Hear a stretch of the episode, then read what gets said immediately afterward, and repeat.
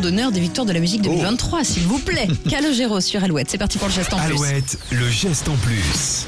Le mois dernier, il y avait le Dry January, ce challenge qui nous invitait à ne pas boire une goutte d'alcool en janvier, mais il y a aussi, il y avait aussi le Veganuary et c'est moins connu, Nico. Ah Oui, on le découvre euh, nous-mêmes aujourd'hui. Euh, Ce défi consiste en fait à arrêter de consommer les produits d'origine animale. Être vegan, ça devient un mode de vie qui semble motiver de plus en plus de monde. Il y avait 12% des Français en 2019, et Eh bien on passe à 26% aujourd'hui. Pas mal. Et c'est la jeune génération euh, qui se dit prêt à changer de comportement. Les 18-24 ans sont à 40% à se dire prêt et 36% des 25-34 ans, ce qui est pas mal non plus.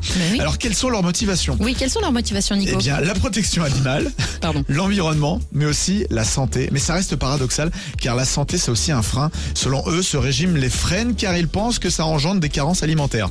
Alors, cette étude a été commandée par le service de livraison de restauration à domicile, qui s'appelle Deliveroo.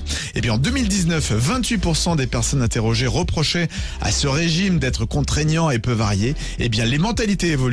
Euh, 53% des Français ont déjà essayé des alternatives végétales et qui ont aimé en plus. J'ai mangé un burger euh, sans viande hier.